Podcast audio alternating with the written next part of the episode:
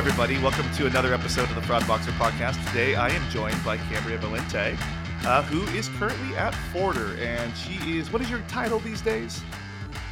I'm a solutions consultant now. Solutions consultant. So, what does that mean for now? And then we'll get into your whole life and all that. But what does solutions consultant actually mean? Sure. So I partner with our account executives or our sales reps to consult our prospects on where Forter might best fit within their workflow, um, consult on their current tech stack, decisions that need to be made, et cetera. So a lot of things like that, building out architecture diagrams and so on. So it's different than customer success. It's a little more technical than that. Very. Got it. Okay, we'll talk about that in a little bit. So um, let's talk about how you got to where you're at today, kind of your journey here. Uh, this is more of what another episode of like get to meet a person in the fraud industry. Um, we have a lot of people that are, are either fighting on the fraud side or um, we don't get a whole lot of like vendor vendor talk of actual solution providers. Like i had frank turner on an episode and he talked more about machine learning. But i think it's interesting to talk to somebody that we as as fraud fighters interact with on a regular basis uh, to make sure that we have success in our in our products as we use them. So uh, where'd you come from? How'd you get here? You know that sort of thing. So let's, let's start it back as far as you want to go Well, I was born on a nice spring day in March of 1994 in the great city of American Fork. Just kidding. 1994. Just kidding. Well, you weren't really born in 94, were you? I was. I'm a. I'm a. I, I, I, I feel weird saying that I'm like a baby still because I'm almost 30, but yeah. well, I just um, I gotta go get some hair dye after this, you know. So Get rid of these no, grays. No, no. You're aging like fine wine. Don't even say that. okay. Thank you. Um, yeah. So, what did you do first? Like, so you, sure. I think you, you, told me you started in the call center. So you were doing call center work. Was that was that at Jet? Um, or was that yeah? So, so I would say my career like formerly started at Jet.com, which was the e-commerce retailer that was purchased by or acquired by Walmart several years back. But this was pre-acquisition. Um, and I actually had a couple of odd jobs here and there. I worked at Chick fil A for a long time, oh. and then oh. I worked for a subprime leasing company. Um, but that's uh, interesting work to say the least. What'd you do at the predatory.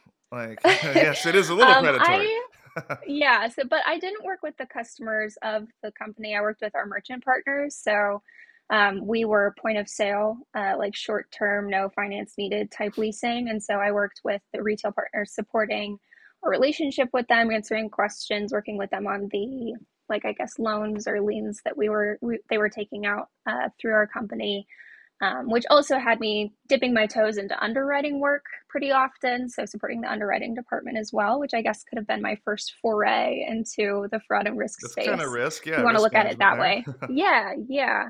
Um, but then I found myself at Jet.com because I just wanted to get out of that space. Um, so I just taken a job at their customer service call center.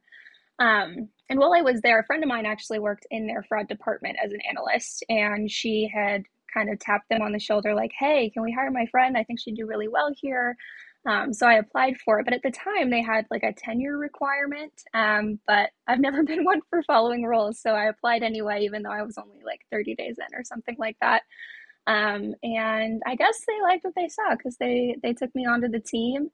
Um, and from there, I spent you know the first several months doing what most of us analysts did, um, just doing a lot of manual review for orders and kind of the lower level trend analysis and things like that. But then ultimately, I found myself working on more specialized projects for things like refunds abuse, returns abuse. I partnered with our payments team pretty often, um, analyzing different like unsuccessful payment capture trends and things like that. Um, and I was wow. there for about two years, so did a little bit of everything while I was there. Doing all of that in two years, huh? That seems mm-hmm. that mm-hmm. seems like a lot. it's the life of a startup. Life of a startup. Wear was, many hats. was Jet really considered a startup then? Because I think I've only really known them post uh, post acquisition. I bought a couple of things from them. Their pricing, how they did mm-hmm. their pricing, was kind of interesting. You know, uh, like there's mm-hmm. like three different prices or whatever. It's uh, I didn't have a really good time the first time, but I will say that their customer service Sounds team did right. make it right. Yeah, yeah, it was um, very much broken item, and they're like, "Well, you bought it with the no returns thing." I'm like, "Yeah, but it can't be broken. like it's got to still mm-hmm. be exactly what I actually exactly. ordered." So they they ended exactly. up making it right, and and it worked out okay. But I mean, it just I don't have any ever with Amazon existing in the world. I don't have a whole lot of need for well, Jet, you know It's actually interesting you brought that up because Jet is Jet's existence it is kind of what spurred a lot of Amazon's kind of like customers always right uh, development.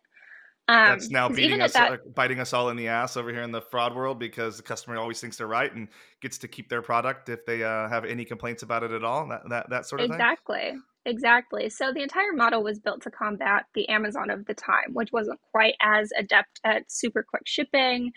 Um, like Jet's whole model was like, how can we get you the item you want as quickly as possible and for the lowest price possible? So that's probably one of the other reasons that um, Amazon started building um, distribution, like more distribution centers mm. stateside. Um, after Walmart acquired them, Jet then had you know the behemoth funds behind them to kind of really lean into that model. So Amazon had to ante up. So I wasn't there for that part. I actually left uh, pretty shortly after the acquisition um, because my husband, well, boyfriend at the time, got a job in Arizona, so we had to move out there. So I had to.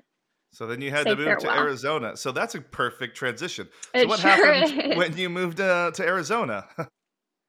well, uh, with nothing but the clothes on my back, so to speak, I figured, hey, there's a lot of banks with headquarters or like customer service headquarters offices in Phoenix.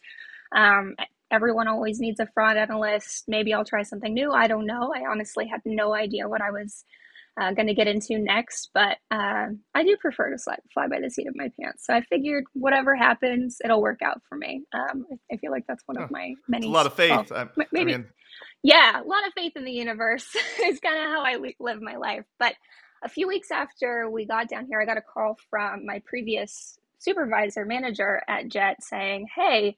Remember that vendor we used to use, Emailage? And I was like, yeah, of course I do. Uh, he he said, our customer success manager was here a couple of weeks ago, and he said he's expanding his team and asked if I knew anyone in Phoenix.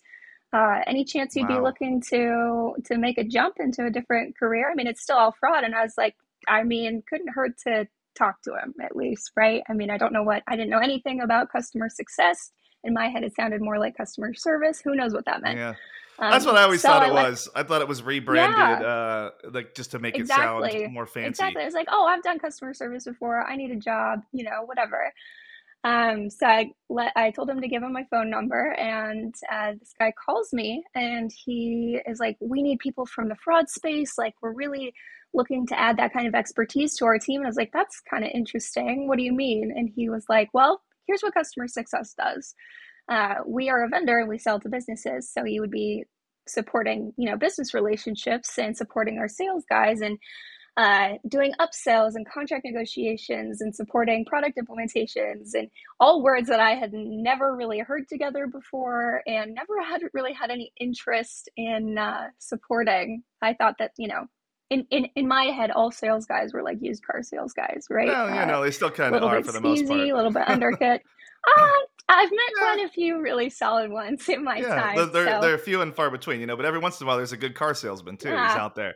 Yeah, yeah, yeah, I mean, I guess, I guess because I'm not the one being sold to, I, I might have a little bit of a different uh, opinion and perspective. Wait, wait, till you get the same email every single day for eight days in a row. Hey, did you see my last email? I'm sure. I, I very much did. I don't give a shit about it. hey, am I barking up the wrong tree? yeah, he barked up that wrong tree, and now he's gonna get the uh, he's gonna get the actual bite. But uh, what what year was this when when you made the transition down to Phoenix and, and started with uh with Emailage? Uh, 2017. Oh, it was okay. So that's pretty recent too. Yeah. Yeah, it's all relative. It feels like a lifetime ago. It does but... actually. You know, like yeah. looking back, like I was thinking, I was doing the math, like while I was saying, like the words were coming out, and I was like, "That's five years ago." You know. Yeah, five years ago. ago. That's crazy. mm-hmm. Mm-hmm. Yeah. So I took the call. He talked to me. I was so I don't want to say terrified, but the the idea of it was so far outside of anything I'd ever done. I was an analyst. You know, I spent all of my time at the computer. I actually took on a lot of those projects at, at Jet, so I wouldn't have to talk to customers a lot. Um, and I could just play around with data and build my spreadsheets and like make discoveries. Um, but he talked me into taking an interview, and I show up with, you know, the three jobs on my resume, like here I am. Are you sure you want to hire me? And within a few weeks, they'd made me an offer, and I uh, still don't know why they went with that. But I think the rest is kind of history, which we'll get into. But that's yeah. how I ended up at Emailage. So let's let's talk about Emailage a little bit since we're there, just for those Yeah. people that might not know, because there are a lot of new people in the industry, and there are people that listen to this that aren't in the industry. But Emailage was a product that we used uh, in our risk scoring. So I'll kind of let you do the whole like uh, spiel about them because you worked for them for so long, and I think that what you've typed out on our notes is very nice here. Yeah. Sure. So Emailage is, uh, I, I wouldn't say obviously, but is a fraud prevention solution, and it's more, uh, in retrospect, it's more of like a uh, an add-on tool, a supplementary tool for a lot of the platforms that are in this space. Um, and it was built with that in mind. So in 2012, when it was founded, uh, some of the folks that founded the company, a lot of them were like Amex fraud prevention alumni. And one of the things that they had identified as a huge gap in the fraud prevention space was uh, like risk assessment surrounding the email address itself and how much information there can be gleaned from a few key attributes like does the is the email actually real? Does it uh, does the person who's making the application or signing up or making a transaction actually own that email? How old is the email address? And so on. And so they set out to build a solution kind of centered around those few things. So initially that's what it was. It was a, a risk they they developed an algorithm to determine the likelihood that a given email would be eventually associated with some type of risky behavior, typically fraud. Um, and it was things like they do things like validate the existence of the email and the domain. Is it a real domain? Um, how old the email was, and so on. So the actual creation date. Um, but then eventually, a lot of the because of the Yahoo breach and a lot of things like that, uh, the email service providers started um, protecting a lot of the ownership data I around the that emails a lot more closely. Yeah, so consumer privacy things in addition to a lot of the breaches that were happening. So uh, I wouldn't say it crippled the solution, but it, it caused our teams to kind of look beyond the email. It's like, okay, so if we don't have all this information that we're used to having, what else can we use to bolster our our current approach to assessing for fraud? So we started looking at things like, well, if we can't get the creation date, maybe we can start looking into how long the email's been used yep. online. So when's the first time it's been seen online and things like that. And then slowly started adding other things into it, like the name that the customer was providing at the time of the application or checkout, their at their billing information and phone information and so on. And then they found that they could do risk assessment around those attributes as well to kind of all feed into this risk output score. Low score if it was a good quote unquote uh, customer or somebody who wasn't going to commit fraud, and a high score if it was someone who was going to commit fraud. Yeah, so I use that solution myself at a number of companies for a number of years, uh, both before the Yahoo breach, when we could actually get the true creation date from Yahoo's actual system, and then after when it was more network based. And I think that the, the timing actually was probably fine when Yahoo made that change because you guys had had enough customers in the system that we could still reliably get pretty good data about um, the email and its its life cycle.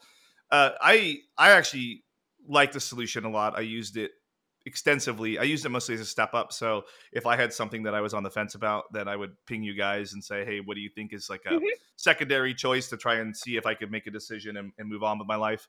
Um, yeah, I remember like I think I think it was twenty. Was it twenty eighteen? I I was on the advisory board for a year, year and a hmm half in there, and that uh, that's when actually I met you. Was up at uh, an event in San Francisco for the the I introduced board. myself to you three times because everyone in San Francisco looks the same. They're tall.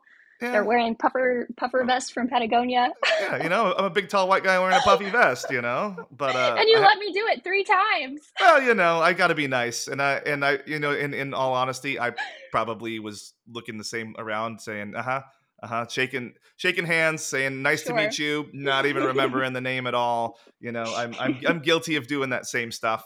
Uh, I, I'm trying to get better at it, but as as we talked about earlier, I'm advanced in my age, so the memory isn't quite there as as as what it used to it's be. not quite what it used to be. yeah, you know, like one one of these days, you know, I'm gonna get on some ginkgo biloba. One I'm gonna start taking already. Prevagen. You know, Oh my goodness. yeah, I still commute to work both uh two miles in the snow uphill each way. It's actually Of it's course. Of bedroom course. with my, but I do have um rollers, new caster rollers, uh, the the rollerblade wheels on my chair because I need a smooth roll because otherwise it hurts my Of back. course. Yeah. Of course you do. It's the little things. But uh, so you you actually were my rep at hmm um during when I was at the when I was at Ticketmaster. You were my rep for emailage uh, and then your role started to change while you were there. So mm-hmm. you you were always pretty good at getting us the data and a lot of insight um, how we needed to update our models, how we needed to update how we're sending you data, how we were using the data. Uh, we used it in a pretty automated fashion, which I think a lot of people were doing now. There's still the ad hoc users that dump an email into the actual uh, interface and, get a response mm-hmm. there. That's more in the manual review teams that are doing it that way. But for automated for large volume, you know, there's using the API was was always way. Um, so you were always great with with bringing us the right data that we needed to see to make those changes. But then your role started to kind of change. So let's talk about that. Sure. So I mean, as anyone who's worked for a startup knows, uh, there's there's always something's always pivoting, right? There's always something new that needs to be done. Teams are expanding, roles are opening up, and so on. And eventually, my team uh, of CSMs expanded, and we needed more than just like a director VP. We needed like senior roles um, to focus on more, you know, strategic initiatives, both internally and with our clients. Um, so I was promoted into that position to focus on again more strategic initiatives internally and with clients. And around that time, we were developing like a an add-on or an enhancement to our product. So a lot of what I was doing internally was facilitating um, the discussions between our product teams and the clients who had been selected or volunteered for betaing that product and mm-hmm. uh, working with the analytics folks to kind of parse the feedback what's working what's not um, a lot of internal stuff around the customer advisory board i was able to help organize um, our first ever user, or well, first and only, uh, first and only ever user conference, which we'll get into why there was only one um, in just a minute. And then um, that wasn't the one in San Francisco. It was, was it? yeah, it was super fun. That was the only one. Yeah. Was it? Was it those photos that I have on my phone? Was that the only yeah, reason why? That's the one. Like, that's exactly. There was why. only like no. twenty of us. no, there were. Uh, well, there were only about twenty of us at like the after party. That's what I meant. That that no, no, no. That's that, not why there was like, only one. Okay. Um, we'll get oh. into it. Um, well, part of it was the subsequent acquisition of Lexis about a year and a half later. But so, um, and then the other part of my role that really shifted was um, I went from supporting like 25 clients to only supporting like five or six of our most strategic clients, um, which I think up until a few months before the acquisition Ticketmaster was one of ours. So I got to stay in touch off with, on everybody else, and I was like, nope. no, I didn't. Uh-huh. no, I didn't. Um, so not only like the clients that I was supporting shifted, but the way I was supporting them. Um, so a lot less of the stuff I was doing, like you mentioned, so gathering data, working POCs and things like that, and um, doing more like actually pretty similar to what I do now, just on the other side of the con- the sales process. So a lot of consultative type of work, like how they can better use the tool because they'd already exhausted all of the options of purchase. Um, uh, new ways to use a tool, a lot of um, kind of like feature request exploration and things like that. Yeah, I think that uh, you know a lot of us in the front industry always used it, it at purchase. You know, at purchase point, uh, check the emails, mm-hmm. what they're doing. I think there's uh, as these rewards activations, these abuse things happen. You know, using a service like that uh, earlier in the process at account create is is super beneficial, yeah. especially if if people just generating fake emails like a ton, you could you could just weed that right out. You know, mm-hmm. so yep. So and there's a lot of oh, go ahead. No, you go ahead because uh, you're you're the guest oh. on the thing. I'm I talk all day long, you know, so you're the guest. so can I. um, I think the the the last thing that I would just, or just something to add on to that, the thing that was really cool about Emailage is how flexible it could be. Um, it was a really narrow product. Like it only really only focused on a few key things, but the way it could be applied was I wouldn't say limitless, but um, I had several clients who had us plugged in at like a dozen or more use cases um, at different point, whether they had different product lines or different types of uh, uh, like applications. So if it was a, a, financial services customer, like their credit, their regular account signups, the various offerings, and then you know things like account maintenance instead of just the purchase point of purchase, like you mentioned. You can put it. Um, people change their email if they're sending like exactly. money or something, who the recipient is. You can use mm-hmm. it in just a ton of different places. Yeah. yeah. So Same incredibly narrow, addresses. but yeah. Yeah, so a narrow a narrow product, but one that was incredibly deep in terms of its its like scope of use. And one of the reasons we explored so many different ways to use it was because Emailage was kind of unique in the marketplace as a, a tool because our consortium, which was global, um, was unique. Not not a lot of add-on tools have a, a super wide or geographically diverse consortium network. Um, and particularly for clients that were adding us onto their platform, it was kind of to um, what's the word like enhance the consortium from that platform you know, might might have been a Venn diagram, but we had coverage where the platform wouldn't, and the platform would have coverage where we weren't. So Emailage was a really um, beneficial complement yeah. to a lot of the yeah. solutions for yeah, that reason would, alone. Yeah, I mean, I definitely in um, all my use cases was always with you guys was to fill fill a gap where there was where there mm-hmm. was a mm-hmm. gap from from coverage of one of my other tools. Um, so then, so you were there for a mm-hmm. while, a few years. Um, and then and then in 29 no 2020 in 2020 mm-hmm. late 2019 but 2020 is when it was announced um, something exciting happened and you guys got what every startup uh, dreams mm-hmm. of uh, outside of IPO. You got acquired. Exactly. You got acquired for a bunch of money, um, which I was, I was really happy for you guys. Um, I was with Amador uh, in Nashville shortly after that news broke and uh, was just congratulating him and uh, well, I'm sure. I'm sure he was had a lot of a lot, lot I'm of sure beers. he was over the moon. For those of you who don't yeah, know, Amador I was, was, I was really happy for you guys, yeah. though.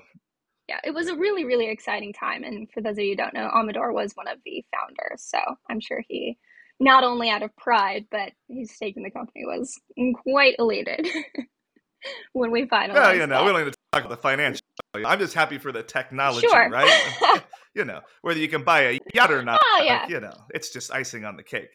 I mean, I definitely want a yacht. That's the goal of this podcast, actually, there we to go. get me a yacht. Now that yacht might be a popsicle stick uh, boat in my bathtub, but you know, yacht's a yacht at the end of the day. Now, um, so you guys got the buyout, and then uh, LexisNexis was the, the mm-hmm. purchasing company. They own products like Metric. They have their own solutions. Um, they just bought BehavioSec, mm-hmm. I think mm-hmm. uh, is the name of the company. Yeah, and uh, so they're going to fold you guys into their offering. Now they've been doing a pretty good job of folding, in my opinion, of folding the the products that they buy into the LexisNexis risk portfolio. Um, I have my own opinion of how it looks because I think I, I, like pretty shiny things, and I think that it's like very to business on how they do it. But the fact is, like, they've done a really good job, especially with ThreatMetrix, of integrating all the LexisNexis products into that suite. Uh, it were in a way that you could just mm-hmm. basically mm-hmm. click and start using those products. So, what is your opinion of the acquisition? I mean, I'm sure it was fantastic because legally it probably has to be. Um, but what kind of change? What was life like during sure. the, the, transition so, and then after the transition? Overall, it was. A, I would say it was a really great experience. Um, the a lot of the things that I would say weren't weren't because of the acquisition itself or because of LexisNexis, but because the acquisition was finalized literally the week before all hell broke loose in 2020. It was literally announced like the second week of March, which was when most of us found out. Um, so we had really only been able to meet like maybe a dozen or so folks from Lexis before the world shut down. Um, so they had never uh, done an acquisition uh, like virtually before. Uh, they their entire like approach to an acquisition is to have tons of folks on sites to eventually either like not take over the office, but like move into the office and make it a Lexis office or have them migrate to one of their other facilities, like a like a true acquisition and like merging of the teams. Um, but we weren't able to do that. And um, as many of you probably know, Lexis is not a young organization by any means. So for something like that, that's unprecedented to occur, um, they, it was really, I would say, challenging for them to pivot and work out a new strategy for how to absorb a, a very young, lean company who's used to being able to do things virtually and uh, move quickly and make fast adjustments on the fly and things like that too into their very slow moving kind of static. Like it's the, it's the difference between like like rowing like trying to navigate a rowboat and sailing a like a massive cruise liner you know it's really hard to change directions so i would say that most of the kind of uh, gripes I have are related to that more than anything else. And it was also the first like gigantic global organization I had ever worked for. Um, like even a Chick fil A, even though that's a nationwide chain and it's a huge corporation, each uh, location is individually owned and operated. So um, it feels like a startup kind of thing. Really fast paced, really dynamic, wear lots of hats, do lots of things, change things on the fly when you want to change them. And if you can't, at least explore the changes. And so that was kind of culture shock for me, I would say. Um, but ultimately, I think Lexis did their best to take care of us and uh, uh, absorb us into the teams that made sense. But um, for my team specifically, Lexis had never done anything like what we were doing with customer success. Um, Lexis is kind of known for having large account management teams where everyone kind of has their role and everyone has one hat and they do that really well. And what we were doing at Emailage was the exact opposite of that. So they had they had this uh, largest team of account reps who were incredibly well versed in Emailage and, and the fraud industry and how to manage the relationships with those accounts and weren't quite sure where to kind of plug them in. So that took probably over a year to figure out where to put everyone on my team and where to absorb us and how to best like utilize us instead of just forcing us to comply, I suppose, or, or fit the mold. Yeah, I'm thinking back now of like all my Lexis reps and like yeah, I've always had the same one. And, and every time like I ask about a new product, like they do bring in like a specific person for that product. Yeah, yeah they bring in the subject matter expert, yeah. right? Which I think makes sense because they do have so many products under their portfolio. Um, but it was very different, and it was probably really challenge, challenging for a lot of folks on my team, and myself included, because we were used to being the ones with the answers. And so, not only did we not, but we weren't expected to, which was, I think it was. I mean, speaking for myself, it was like a blow to my pride. I would say. Wow, that's uh that's really good and interesting feedback. You know, because like a lot of us, you know, a lot of us in the fraud world have like I've worked for startups and I've worked for big companies and I've worked for big companies that are pretending to be startups um, that still have like all of the red tape, but they act like on a forward facing sure. thing. They, are trying to act like they're the, the the quick new hot startup that's changing the world. But in reality, if you want to change one thing, it's an 18 month development cycle just to like move like a logo to the other side, you know. But um, I've also been at companies that were were acquired. Um, my experience was not as good as yours um, where they just they waited till the one year don't touch it clause was over and then they just laid us all off uh, because you know bay area salaries were expensive. I will say a lot of us were were nervous about that because because it was such a large organization there was a lot of red tape and i wouldn't say like it wasn't that like there was a breakdown in communication it was just that because it's a large company and they're publicly traded we just like didn't know a lot of things and we were used to knowing a lot of things so there were several of members, not only of my team, but the company as a whole, well, Emailage, who were really nervous about that kind of thing. But they, they, they kept, yeah, they even tried to, um, how do I say this? They did a lot to try and keep as many of us on as possible because I personally don't think, between us and the podcast listeners, I don't think Lex is really kind of I don't think they knew what they were getting themselves into with Emailage. Um, because there is it's not like a misconception just not a lot of folks who haven't used emailage really understand what it what it was like i said it was a it's a narrow product but it's incredibly deep and it does require a lot more like maintenance and support than some of the other quote unquote add-on tools so i don't think they really expected uh, needing as much help as they as they from us specifically as they as they ended up needing. Well that's why you all got to keep your jobs though right? I, I like to think it was it, it, was more benevolent than that, but they did they did uh, work really hard to keep a lot of us on when at the year mark some of our uh, some of the benefits of the acquisition came to fruition, and uh, I wouldn't say there was a mass exodus, but a bunch of people ended up going back to startups, myself included, just a little bit later. Yeah. So what you're saying is the stock matured, you could finally sell it, and you could move on. With uh, you know, We've all been there. I think it's no secret. yeah. uh, so yeah, what's a perfect segue again? Um, so now you're at Forter. I am. How that happened? And what is Forter?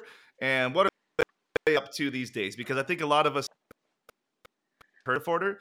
Um, some of us have used Forter in its infancy, and I think it's a different product probably Absolutely. than it was in 2016.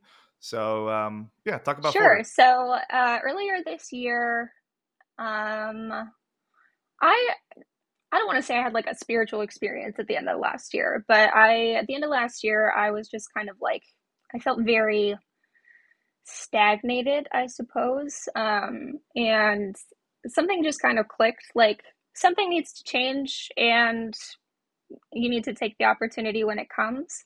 And at the beginning of this year, I was still at Lexis, and my team had, uh, our, my entire org had been restructured. And so I had moved to a different team, and it was a different market than I'd ever supported, and new team members. And um, I was going to be supporting more like the credit risk space instead of fraud, um, which I had dipped my toes into with some of my previous clients. So I said, okay, sure, I'll be excited. This must be the new opportunity like I said, I trust the universe with most things, uh, most major life changes, and it hasn't failed me yet. So I said, sure, hey, why not? Um, and then, not even six weeks into that, uh, which was enough time for me to start like actually committing myself to this new jo- this new position with the yeah. teams. Um, right when it um, starts to make make sense. Yeah, yeah. It's like, hey, we'll make this work. You know, I was I was I w- I wasn't going back to school, but I was taking some fun classes just like for fun. Um, mostly because my father is actually coming of age, and he'd always wanted to see me graduate from college, and I haven't done that yet. But okay. you know, Oh, I thought you did. I actually didn't. I actually didn't. No, I actually oh, probably should have mentioned that. What kind of what classes were you I was taking? taking a, a, drawing class taking a drawing class and a mythology class. okay, those are definitely um those are they were they were for fun. Yeah, they were for fun. I I, I had enrolled um in like 2018 in a nutrition and dietetics degree. Um, but we're not here to talk about the insidiousy of the the, the wellness industry. So, uh, needless to say, I dropped that major.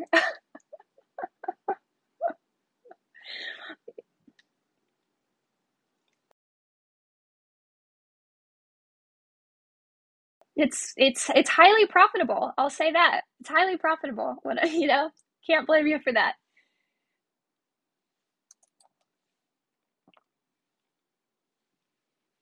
Yeah, yeah, and it, yeah, exactly.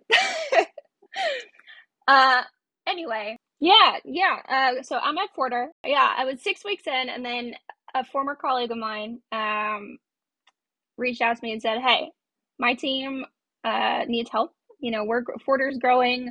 My uh, my team is new. We need more support. You're from the industry. Most of the folks on our team are in, from the identity space. Like, I think you'd be a shoe in. Talk to my manager. And I was like, I don't know. I think I'm good. You know, I was I, I thought that I was like committed to this new opportunity that the universe had presented to me. And he's like, let's just get on the phone.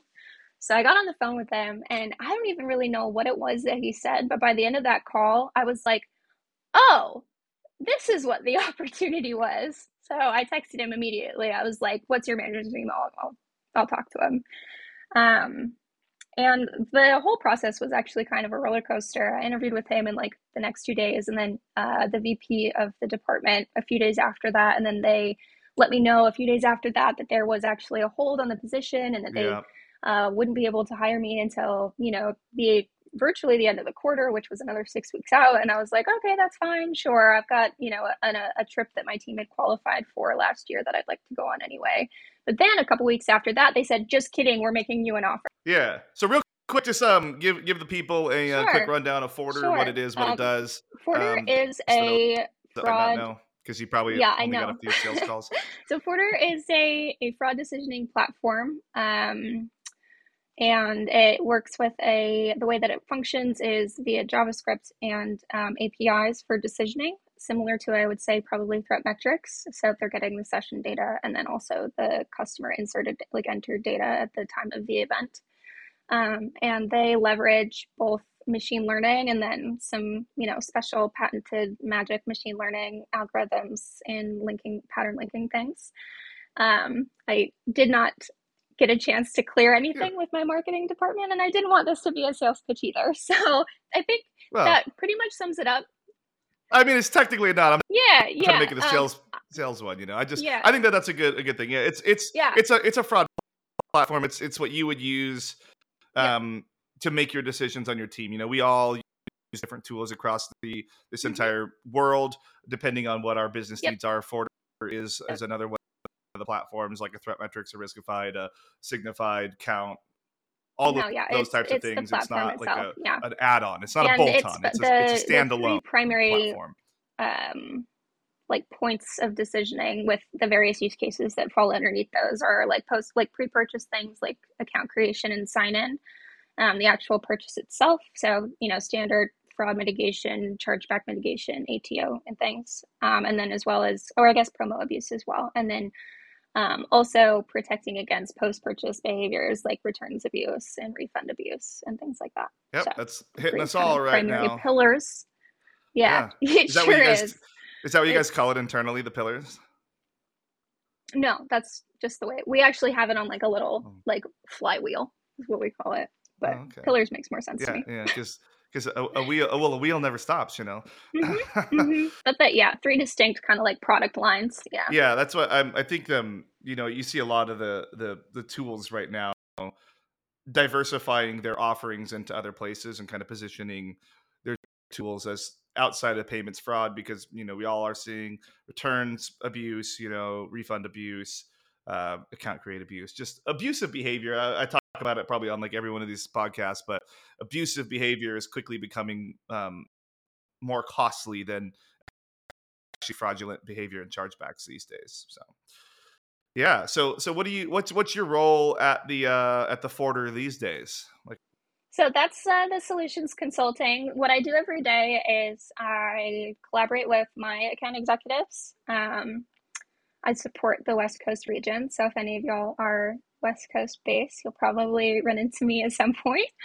Um, and I do a lot of like strategizing with them. Um, I would say my role is probably only like 40% customer facing right now because a lot of it is um, working because my RAEs aren't necessarily fraud, you know, fraud industry experts. Some of them have been in the space for a while, some of them haven't. So a lot of what I'm doing is provi- like providing that expertise and helping them figure out like what's the best way to talk to uh, XYZ merchant about this problem. Like, how can we help them solve it? What makes sense to, you know, like, and does it, and does it make sense to try and solve that, solve it for them? Or should we, you yeah. know, uh, deflect and maybe push them, not push them towards another solution, but give them some suggestions or something like that. So it is like a very consultative role.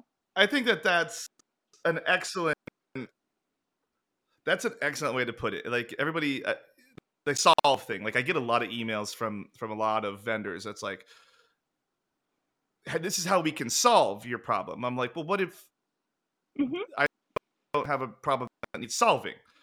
Yeah. Like what if there isn't isn't a solve or solve isn't the right word? What if I just need some assistance with changing how this thing is done? So I've always hated that we can solve your problem because Or managing it. Yeah.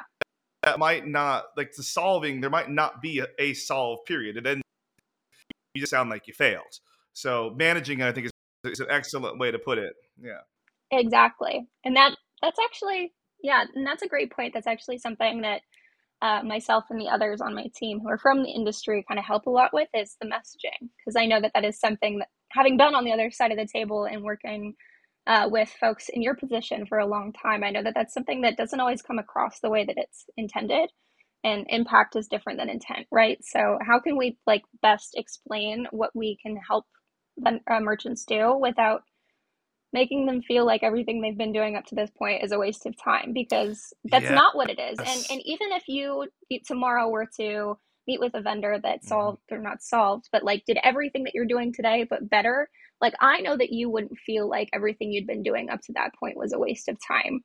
But the way that the vendor explained it to you might make make you feel that way, right? So it's all about strategy.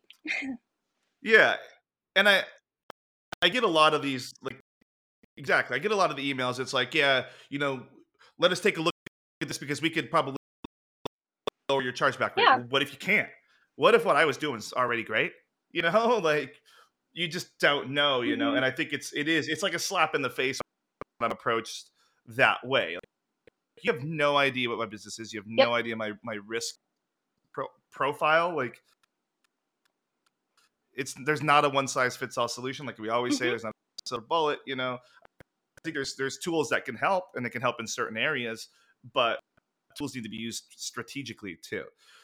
So um, we're we're we're coming up on the end here. I asked this on the uh, end of all of my podcasts. What are the top three trends that are happening in uh, your world? Um, I think we've kind of touched on the three things that I were top of mind for me already. But to sum up, um, a lot of the merchants that I've been working with are shifting from kind of like the ad hoc tool additions, just like kind of like not not like a whack a mole approach, but um, instead of like, oh, I have this problem now or this thing that I need to manage better, I'll, I'll go find another tool to just add into my current stack, and shifting more towards, okay, which platform can do the most for me? and then supplementing in as needed instead of the, like the other way around kind of like a generic platform that has a lot of good relationships with other tools and more uh, what can solve or solve or manage my problems most efficiently and as many of them as possible and then supplementing as needed I think that's a big one right now, just because, and actually, the other, this is because of one of the other things that's top of mind. There's been a like a really huge diversification, not only in how customers are purchasing, you know, what they're purchasing, when, how, but like also the payment methods, which has opened up a lot of doors for different types of fraud and abuse. Um, but also within the fraud ecosystem. So the ways that uh, fraud groups and fraudsters are exploiting and attacking the different weak points um, things like uh, hmm. digital payment fraud, yeah. which is or, which can be really convoluted to try and manage um, because of all the different like access and login points. So it's like if it's a PayPal a, a, PayPal account fraud, like was the PayPal compromised, or is this a synthetic PayPal account that has fraudulent uh, cards loaded into it, or is it you know like all of the different ways that that type of account could be exploited? So I would say that like diversification of not only the customer like customer trends but also the fraud ecosystem is leading to the like kind of broadening the scope of how merchants are solving the problem yeah i would say like you know we, as we move to this post credit card world where there's wallets and there's things like paypal's there's transfers venmos those sorts of things um the it's ripe inside those things for like yeah granted they make tokens and they do all that so it's a secure payment. But the payment method that's inside that wallet, where did that come from? Who does that really belong to? That's where there's these weak spots that, that and we can't even see as much. Yeah. So prevalent that even like Vice has written articles about it. like Vice of all publications. Good like, old Vice. Yeah, like hey, Apple yeah. Pay is the easiest to exploit, and it didn't really say how necessarily, but it was like enough that it was like, hey, if you know where to look to like find this new bot that's been built, like you too could exploit Apple Pay for fraud. Was really crazy. There was uh there was a time at a company I worked for a long, long time ago that did a promo if you when Apple Pay was new, that if you used Apple Pay to check out, you got a five dollar uh, credit on your account. And what happened is because Apple wasn't exposing any details to us, just Apple Pay at the time, um, people were just using the same Apple Pay right across a ton of different accounts yep. and just ripping us for five dollars on mm-hmm. like one single account. It was uh, not a good time. I, I, was able to finally get. I was able to finally mm-hmm. get the token on the back end and able to do some velocity counting on that. So that was long, long time back in the day. But yeah, and then um, one other one. You got any anything else on there? I think there was two, or was there was that three? I'm just bad at counting. Um, I would say like specific trends. I have been, I have that was two, maybe one and a half because they're related, but I would say two. Um, and then the other one that's a little bit more specific, just because I've been talking to a lot of merchants about it lately, is well, a lot of merchants that have a specific model where either it's like they do um, like zero dollar mm-hmm. offs at um, like payment method changes or account signups, or uh, merchants who have like really inexpensive items, and particular merchants who have like nested iframes where payment uh, method details are typically hidden from any other tools. That's the payment page. Yeah. Um, so card page. testing has been has come up a lot more frequently than it has probably in the last like three or four years of my career combined. It's it's so funny because card testing on zero dollar authorizations is what literally got me into this industry. No, no way. Way more than a decade ago. It was the first time I ever saw a scheme at the like this other merchant I was working at, and it's it's the same thing. Like everything yeah. just comes in in a big giant circle of ways because like we move on to a new a new type of fraud, and then we forget about the one, and then we start seeing it again. And the same thing with ATOs. Yeah. Like ATOs four years ago was all we could talk exactly. about. Exactly. And then we started focusing back on these refunds and these rewards situations. And now ATOs are back again. So it just keeps happening. Mhm. Yeah, and it's and it's like every time it circles back around, there's something different enough about it that it feels like it's, it's something new. we haven't yeah. seen before. They're, they changed those schemes a little bit. That's why static rules didn't work anymore, and we had to start getting with these dynamic rules and this machine yeah. learning stuff. Oh, trust me, I know. so that is probably going to put us at time there. We, are going a little long. I don't want uh, anybody's drive. I don't want them sitting in their parking lot at work, continuing to listen while we keep talking. This has been a, an excellent yeah my talk. my riveting rambles. Hey, I think this was this was a fantastic conversation. You know, to learn about you, where you came from, what these companies do, how they're positioned in the market. Uh, I'll put your contact details in the description. Uh, I'll oh, thanks. Your company details in there, so that way uh, you know we can uh, people know how to find you. Um, and I want to thank you for for taking the time. I know um, you're very busy, um, and I'm asking a lot of people when they do this podcast. And thank you for being so eager to, to help me out with that. Uh, yeah, it's Please. it's really appreciated. Sure, it's been a long time overdue. I feel like since the day. Yeah. Yeah, no problem. I feel like since the day I met you, you were like, I need to do a fraud podcast. Well, so I feel like this has been a long it's, time. It's here now, and I see everybody else is jumping on too a couple other ones starting up like with some some uh, vendors are starting them you know? Like it's uh it's going to be a very thick space for a little bit in the the fraud podcast world but uh, i'm going to keep trucking i'm going to keep doing my thing keep talking to my guests. Uh just so everybody knows i have some some interesting episodes coming up in the future.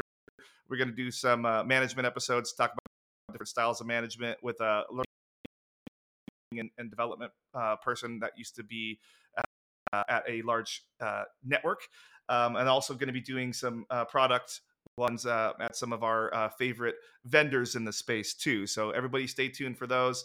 Uh, also planning on having an HR episode, talk about some of the woes that people are seeing in the recruiting process, um, as well as some diversity and inclusion episodes, which is a very hot topic over the last couple of years.